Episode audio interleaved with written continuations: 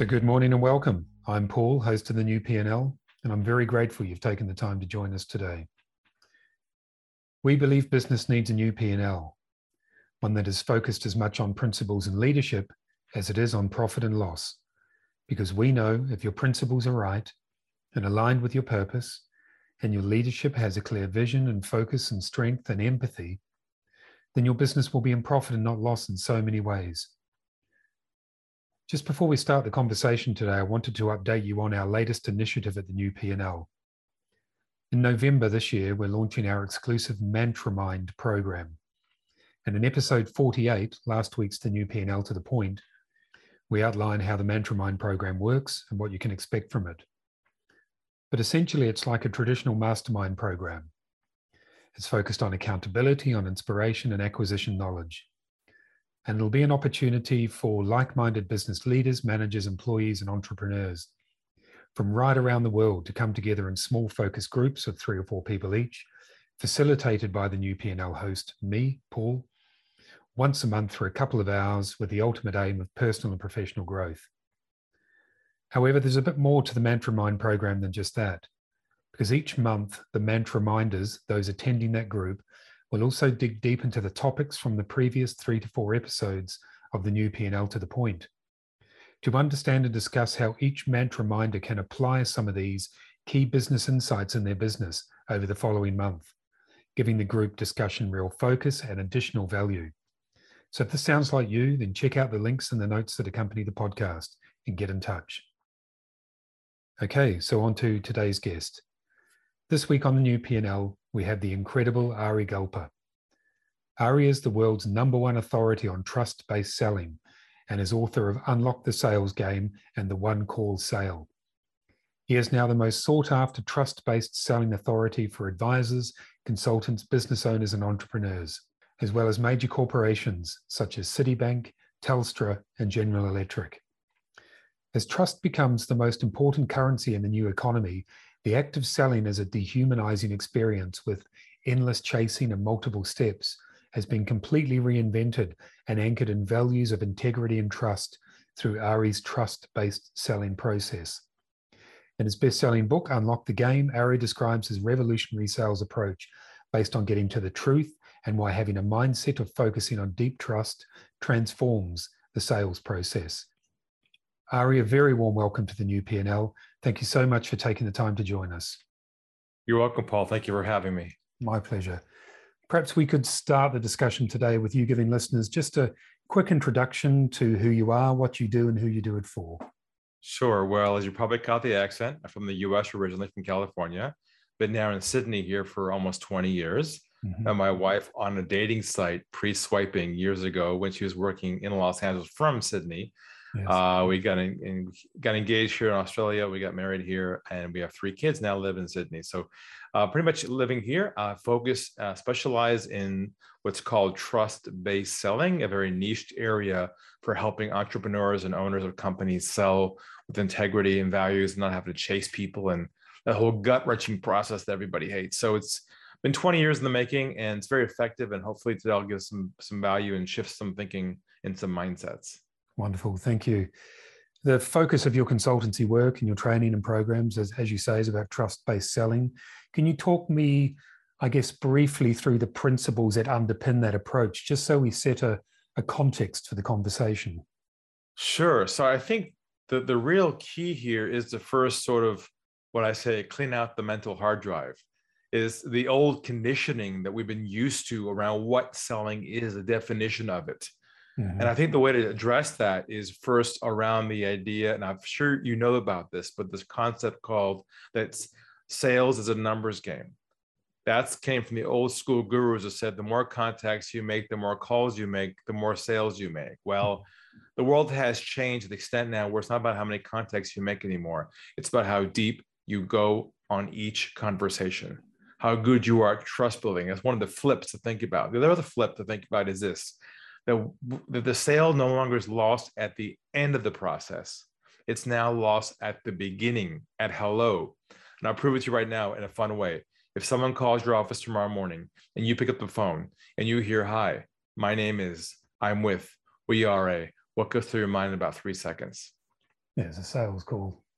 It's over at hello, isn't it? Yeah. And um, and I'll make the case today that many of your listeners or viewers are actually losing their opportunities not at the end of the process; they're losing it at the beginning of the process, which will be a bit of a shocker.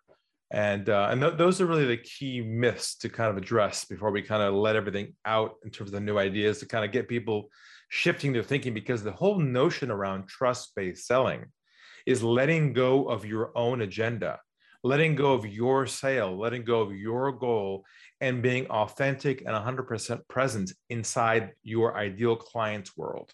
It's almost like a doctor patient relationship, right? You're diagnosing their problem, you're not prescribing a solution. And you're spending so much time with them diagnosing their problem and having them feel you understand them. There's a feeling of vibration resonance that they feel that you're the one for them. That's the concept behind it. So you talk in your in your books and your literature and and other pieces about how you feel it has become almost socially acceptable not to tell salespeople the truth in the sales process when you when you're the buyer, and perhaps stringing them along with no real intention of investing or in buying in the end. And Correct. many of our listeners today, including me, will have experienced that. And you gave a very clear example in your own um, in the video I watched in the research. You suggest that trust-based selling is part of the solution to this. But if there's a lack of integrity on the buyer side, a culture based on a lack of integrity when it comes to the buying process, then will trust-based selling alone alone solve this issue? You know, surely there's it's more about trust-based buying than just selling. There's a there needs to be a fundamental change on both sides of the acquisition. Absolutely right. Process. But the change starts with the person selling. Yes. Because the person selling is what triggers the buyer to play the game. Right. So if they sense being pursued or pressure or a sales pitch or extra relationship building, which is artificial and, and inauthentic, they know it's a game. And when they know it's a game, their guard goes up, they pull back, and they don't tell you the truth. But if you enter the conversation in a different way, different way of thinking, and, and what we call our trust-based languaging, which we'll talk about today, yep. words and phrases used to penetrate the dialogue, then they will shift their approach because they can sense that you do not have a hidden agenda like everybody else. And what are the what are the indicators when you when you lead with a trust-based approach and you're dealing with someone who is perhaps used to having a sales-based approach uh, inflicted upon them, so to speak? What are the indicators that suggest to you that they are buying into this process, that they are genuinely authentic in their response to the trust based approach? Well, when you can sense that they're willing to talk about themselves the entire time and their problem and not you and your solution, then you know you've made a you've made a shift. Because see, mm-hmm. normally in a normal sales situation, what we do is we quali- qualify them first. We make sure they have the problem we can solve. Then the minute we sense they're qualified, our gut reaction says to us, Great, let's move them forward. And then we prematurely begin talking about the solution or go to a next step. Yes. We bypass the entire process of what I call going down the iceberg with somebody. And what that means is having the right kind of questions to really unpack their issues to a deep level where you ultimately ask this question. It's a profound question. And that is this you say, Is this a priority for you to solve once and for all? Or are you happy to live with it long term and I'm okay either way? Mm-hmm. So you've talked about unpacking and you've given that great example there.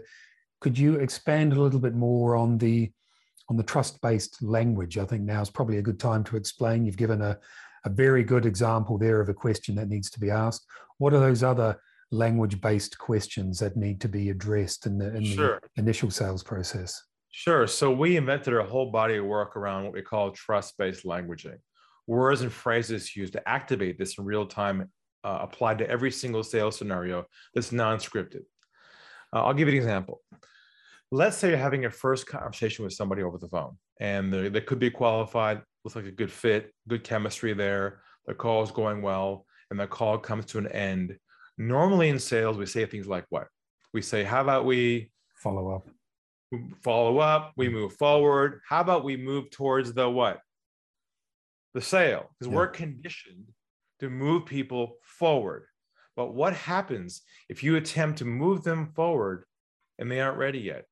What do you break with them right there early on in the process? You break trust, right? Mm-hmm. So, same scenario, our mindset, our languaging. Call is going well, good chemistry, good conversation, looks like a good fit.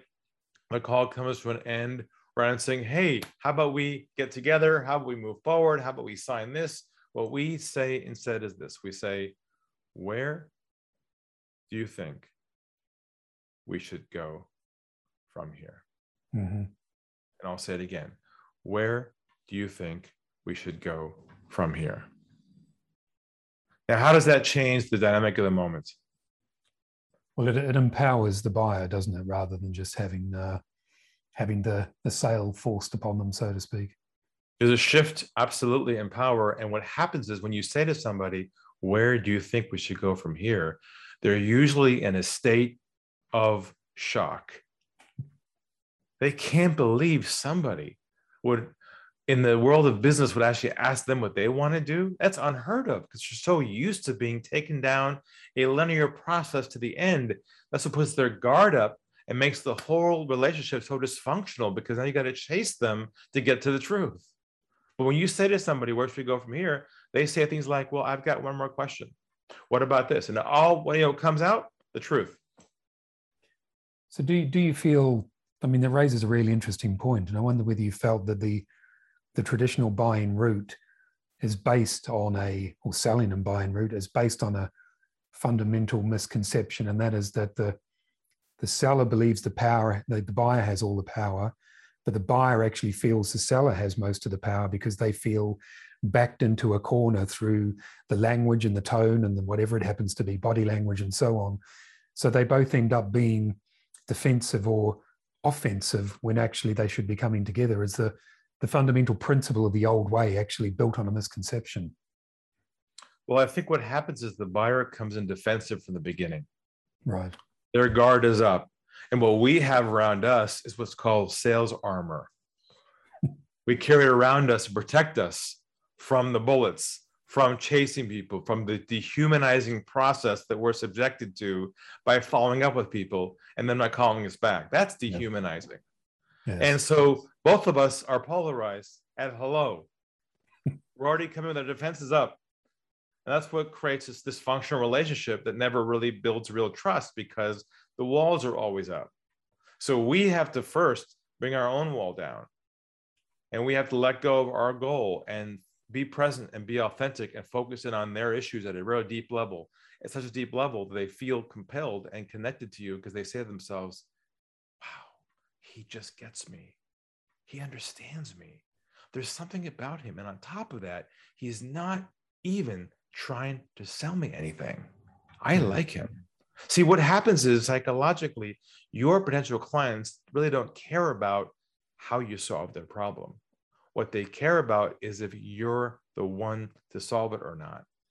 And they're asking themselves the entire time Do I trust him? Do I trust him? Do I trust him? Not how does your solution work? They don't care about that. So you touched on a point there at the beginning about sort of bring, bringing your walls down, breaking your barriers down, and, and you talk a lot as as many others do about vulnerability in business today, and it's a, a common feature of the business discourse. Um, and you suggest in, in a lot of the literature that it's you need to demonstrate more openness and more vulnerability to initiate that trust-based selling what perceptions or what um, lies behind vulnerability is quite subjective and quite open to perspective. And one recipient and buyer may may welcome it um, and embrace it, and another may see it as a as a weakness and exploit it. So in a world where you have a an enlightened trust-based seller, but a buyer who still has the old world mindset, how do you assess the right level of vulnerability to express and does that vulnerability then become contrived?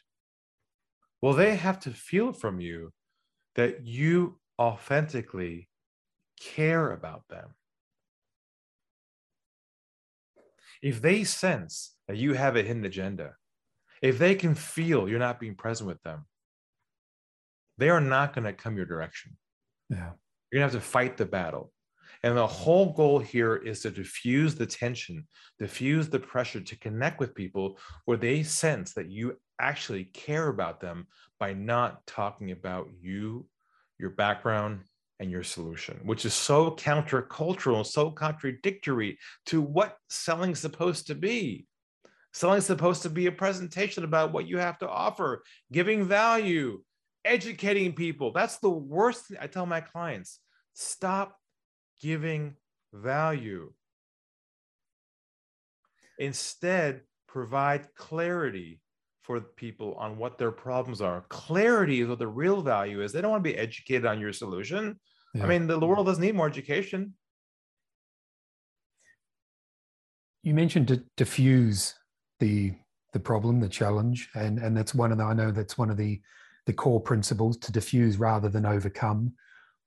Could you outline for me that the the distinction between diffuse and overcome, just so the audience understands what that that nuance is, if you like, in that part of the process? Sure. There's a human reaction that we do when there's pressure where we either fight or we flight.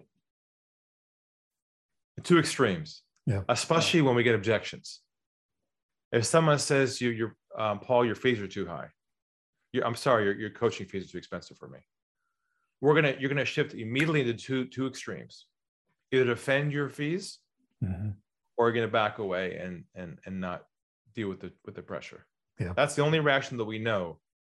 Trust-based selling is a middle ground where you diffuse the tension and you re-engage again to preserve the relationship and not lose the opportunity. So i'll give you an example. Yeah. If someone says to you paul your fees are too high. Just too expensive for us what how do you react react to that normally now but just for fun. If someone said well, that to you what would you say? usually i would ask i always try to get behind why they feel it's too high. Is it based on is it based on time? Is it based on the perceived value i'm bringing to the to the client? It's just compared to other people you're just much higher paul. Yeah. Sorry? Compared to other people like yourself you're just much higher. Then i would i, I guess you're you're right. I would validate my the value I bring to that conversation, what I hope to deliver to that client. Correct. You start to defend.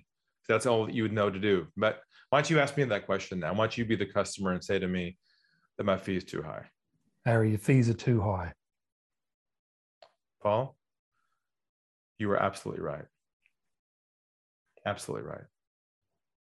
The fees are high and they can be perceived as high. Definitely. If you haven't had a chance to actually experience what it's like to experience the transformation of the results of this. No doubt about that. Everybody comes forward with us always from the beginning feels that way because from the outside in, it does feel that way. You're right about that. No doubt about that. Would you be open to relooking at this from a different perspective that might work for you to make this worth worth your time? Would that be, would you be open to that? So what I just did there with you is I didn't defend.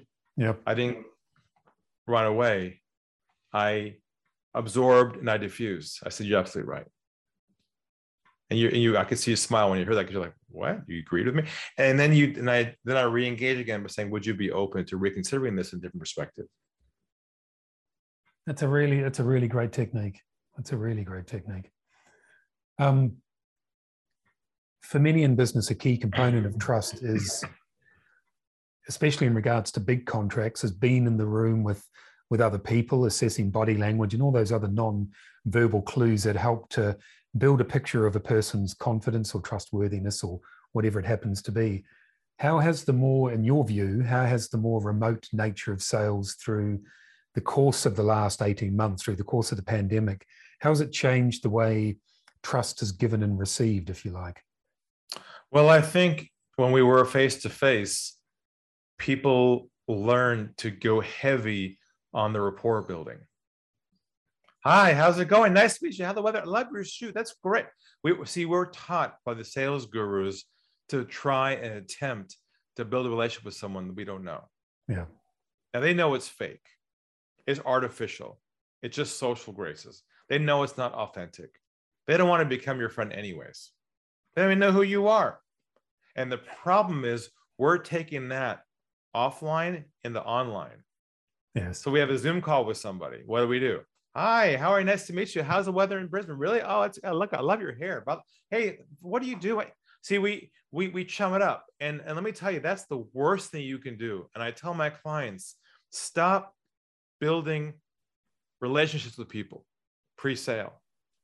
You build them after they're a client, not before they're a client. When you go see a doctor, do they try and build a relationship with you? No. They say, where does it hurt? And you say right over here. And he said, let me take a look. He's over here. Oh, oh, oh, wow. I think you get an x-ray right away because we got to take a look at what the issue is there. Why do you suppose they're smart enough not to attempt to build a relationship with you? Why don't they do that? Besides the whole time factor. Yeah, well, that would that would have been my first answer. I guess because they they are focused on finding the solution to the problem you have first. Because not only yes, absolutely, and not only that, they know if the social norms get involved, you won't comply with their recommendation. Right. And that's the same metaphor that we're using here in trust based selling. You engage right away on their problem and you unpack their problem at such a deep level. They say to themselves, he gets me. It's like when you see a doctor and the doctor finally explains you what the problem is and then writes your prescription. You rock out the front door, but you go one more place before you go to your car. You know where you go? You go to that front desk and you you pay. Mm-hmm. You pay that the doctor for diagnosing the problem and you feel a sense of relief that somebody finally explained to you why it hurts so much. Now, the problem's never solved, by the way. Yes. But you yeah. feel a sense of catharticness, of relief and thankfulness that you went to the doctor. That's the same metaphor applying to trust based selling that your prospects and clients, they don't really care about what's in the medicine bottle. But we, of course, we love that. We can't wait yeah. to talk about what's inside there, uh, the milliliters, what's in. Oh, we love what we we love what we do so much. See, they've got it down really well. And it's the same metaphor we're applying here is you got to pull back on the enthusiasm on your solution and focus your x-ray machine only on their problem. That's trust-based selling. Do you think any tools, techniques, attributes from the more remote selling environment will be reintegrated into the approach that salespeople will take when we come back to a more face-to-face world? Are there any good lessons to be learned from the remote selling environment? Well, I, I think that remote selling can be very, very productive and very successful if you're not selling the old way. Mm-hmm. Yeah. If you're yeah. selling the old way that you think you are, like you were offline pre all this happening in the world, then unfortunately you're going to get a lot of this at the end of the call. You're going to get a lot of this. You ready? Here it comes. Uh, it was great. Right? Nice to meet you. Let me think about this and we'll catch up again. Thank you so much. I really appreciate that. Or you'll get some of your proposal and we'll take a look at it and we'll get back to you once we look at it. Yeah. And you're going to say, oh, not again. Because it's the different medium, but you're using the same approach as before. Yes. Yeah. You got to change your, it's not the medium that's changed. You just got to change your approach. That's got to change. Yes. Key to building trust is, as you've, as you've suggested, is identifying what their problem is and finding that solution to their problem and unpacking their problem with them. Key to that is being curious enough to identify what sits behind the perhaps the obvious problem client side. You know, what is the the larger or the underpinning foundation of that challenge and issue? And you've got to be curious and able to to to do the research and to think about it creatively and and laterally. Can curiosity or first of all i guess is curiosity an underrated attribute for salespeople? And secondly if it is can it be taught? And how do you reintegrate that natural curiosity back into the sales process well, I don't think it, the curiosity necessarily is the driver here. I think the driver is here is knowing what the three or four core issues are of your market in advance of talking with people in your market. You can't be fishing anymore. The old days was, hey, how's it going? How's your business going? Are you having any problems at all? Oh, we can help you with that. That's the old fishing days where you fish for the problem. Remember those days? Now you have to show up at hello, knowing their problems better than they do. Yeah. yeah. articulating the impact, amplifying their issues in a way nobody ever has before, helping them ROI what the impact is of not solving the problem. You see, people don't want to be vulnerable at hello and tell you, here's my problems. I'm so painful. You got to help me. They don't want to do that because they don't trust you yet. Yes. Trust is about building a moment of vulnerability where they feel comfortable unraveling and telling you the truth.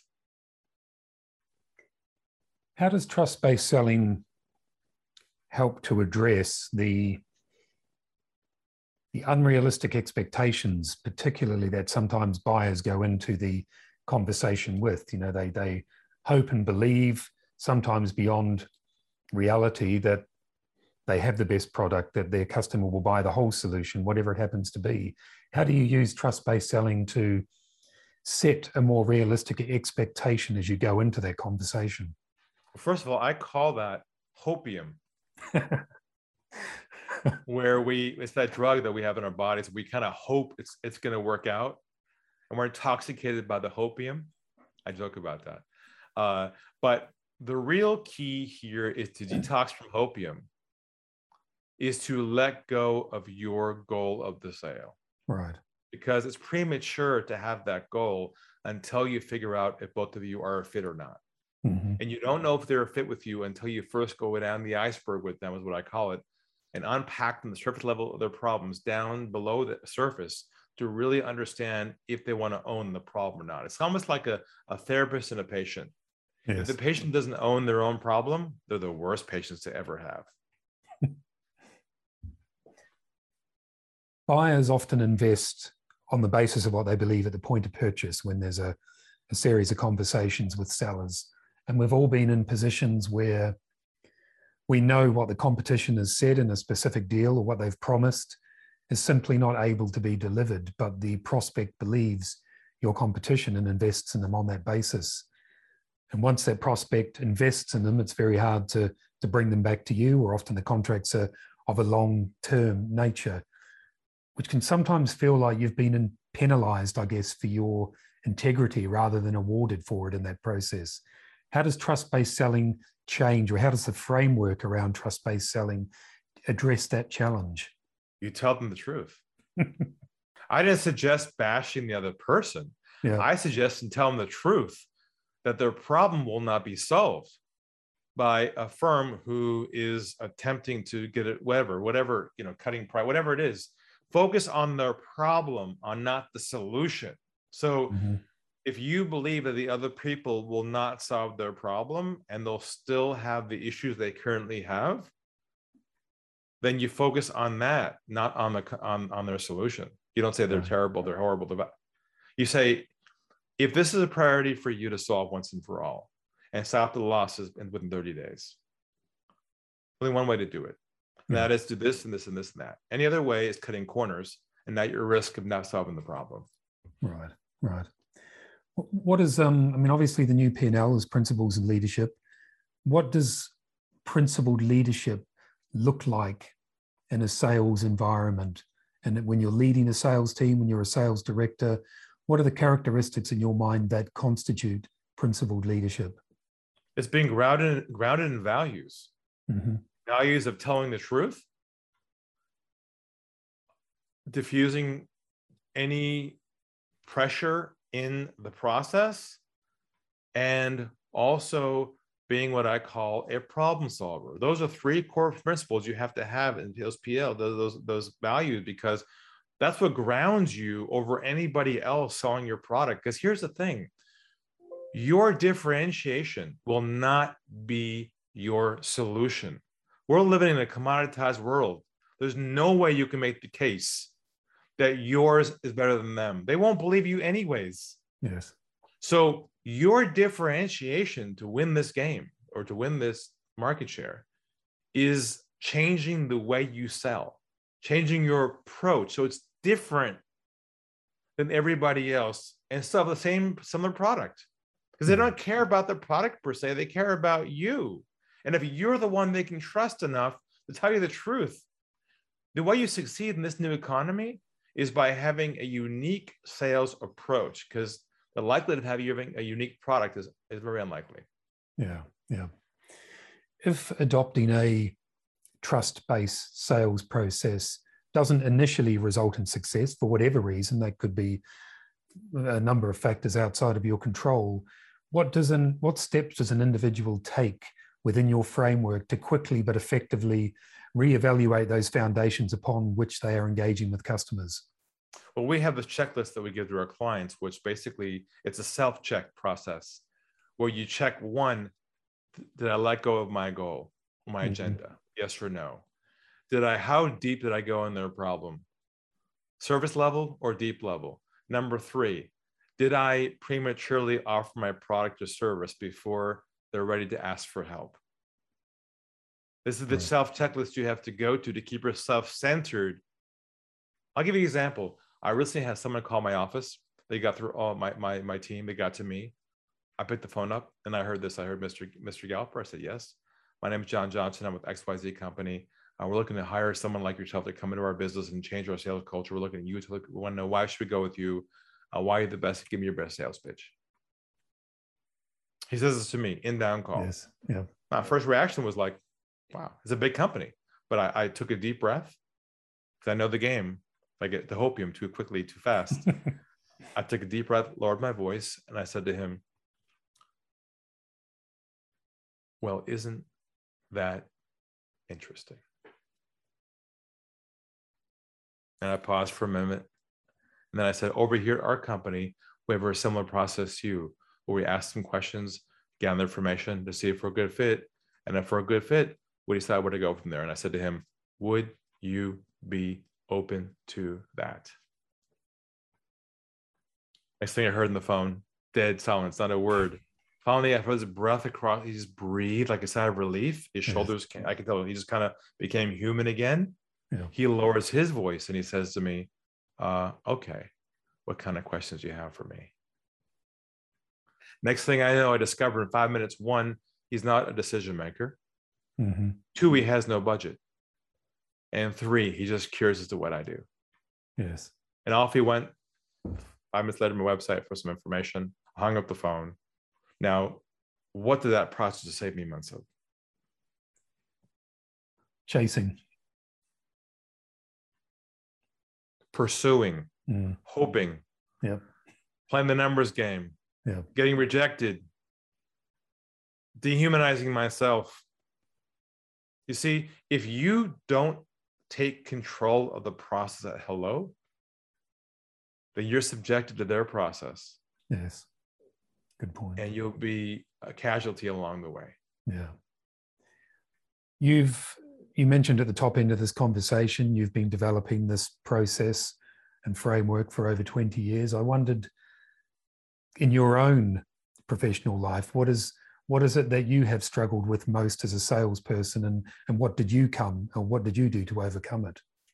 Well, I think even to this day, sometimes uh, this week I had a potential client who uh, wanted to hire me, and I and I we had a session together, and we started the conversation. He immediately took control, dominating the conversation, saying how much he knew about sales. And said to myself, This is not somebody who wants to learn anything. Yeah. And I said this to him. And he, he was, he was going to pay me a lot of money. I said to him, I knew my instinct said to me, This is not a good fit. I could tell. He's not going to be a good student. Yeah. I said to him, I'll make up the name Jim. I think it's best that we disengage at this point. That's my favorite word now, disengage. uh, and explained to him why in a nice way that we weren't without a fit, given where he's at in his mindset right now. And I let him go. Yeah. Because this process that I teach people is about you selecting them, not them selecting you. How, how does the the pandemic, which has put a lot of pressure on a lot of businesses and a need to rethink and re-engage with customers and to to bring a business back into some sort of root health. How has that changed the power imbalance and how will a trust-based selling process enable those businesses who feel there is a an even more significant power imbalance between buyer and seller how will it change the way they can re-engage their business as we come out of the pandemic? Well, first of all, this will empower you as an owner of a company or a sales team to be able to reach out to people in a way where you will not be rejected. Yes. How empowering is that to never again experience rejection? We discovered actually that rejection is triggered by certain things you say and do unconsciously that cause the other person to resist you.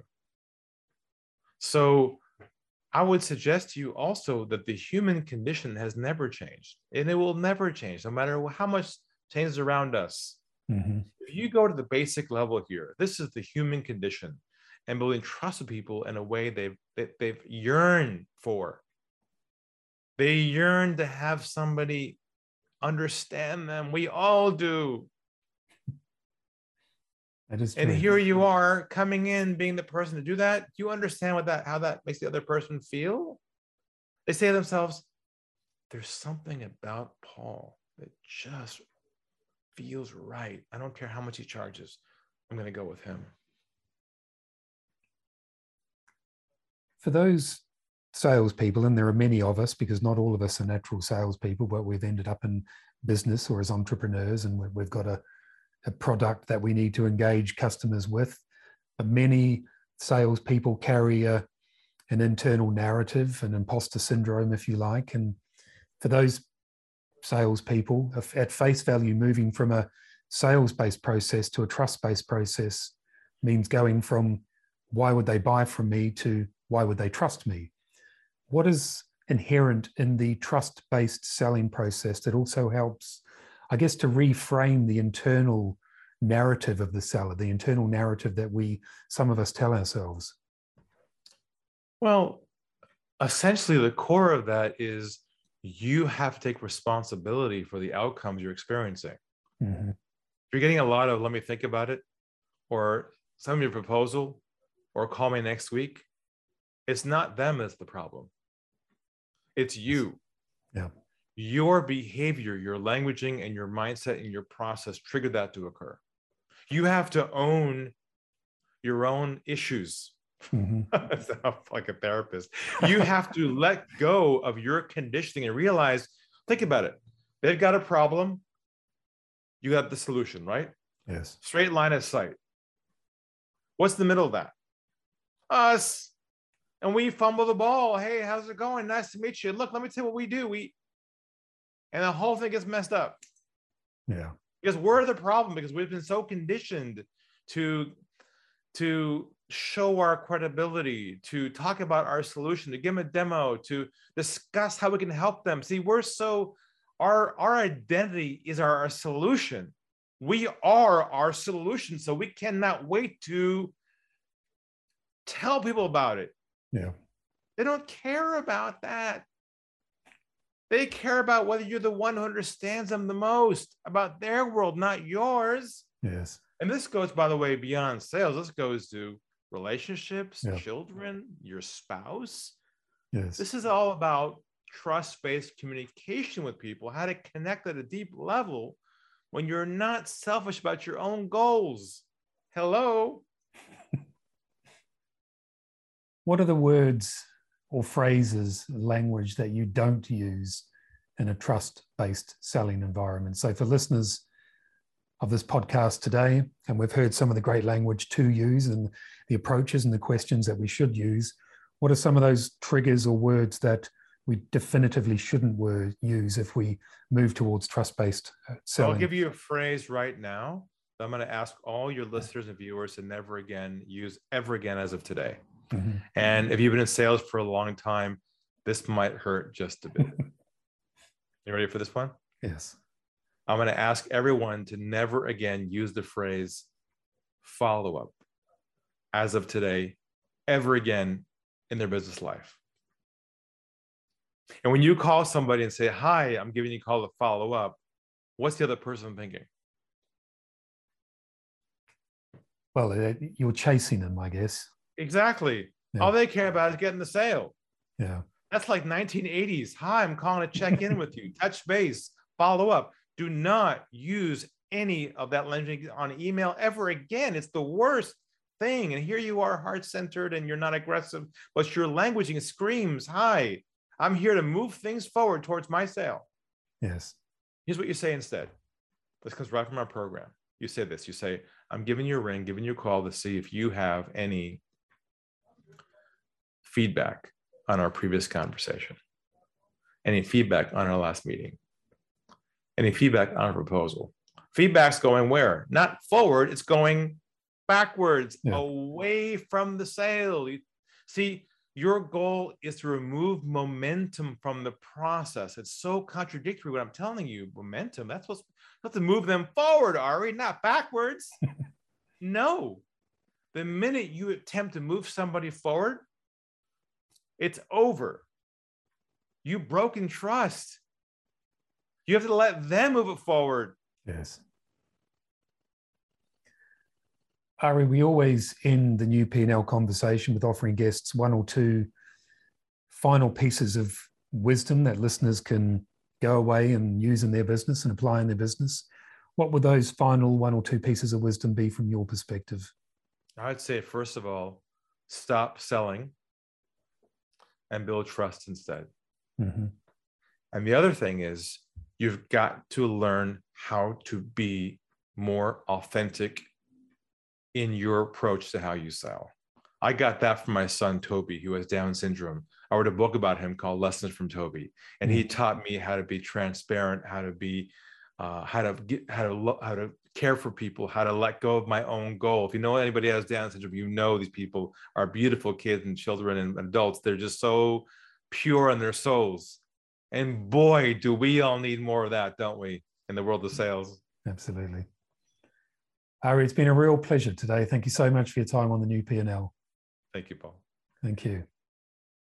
If you'd like to learn more about what Ari and his team does, please go to unlockthegame.com and you'll also find the links and the notes that accompany this podcast.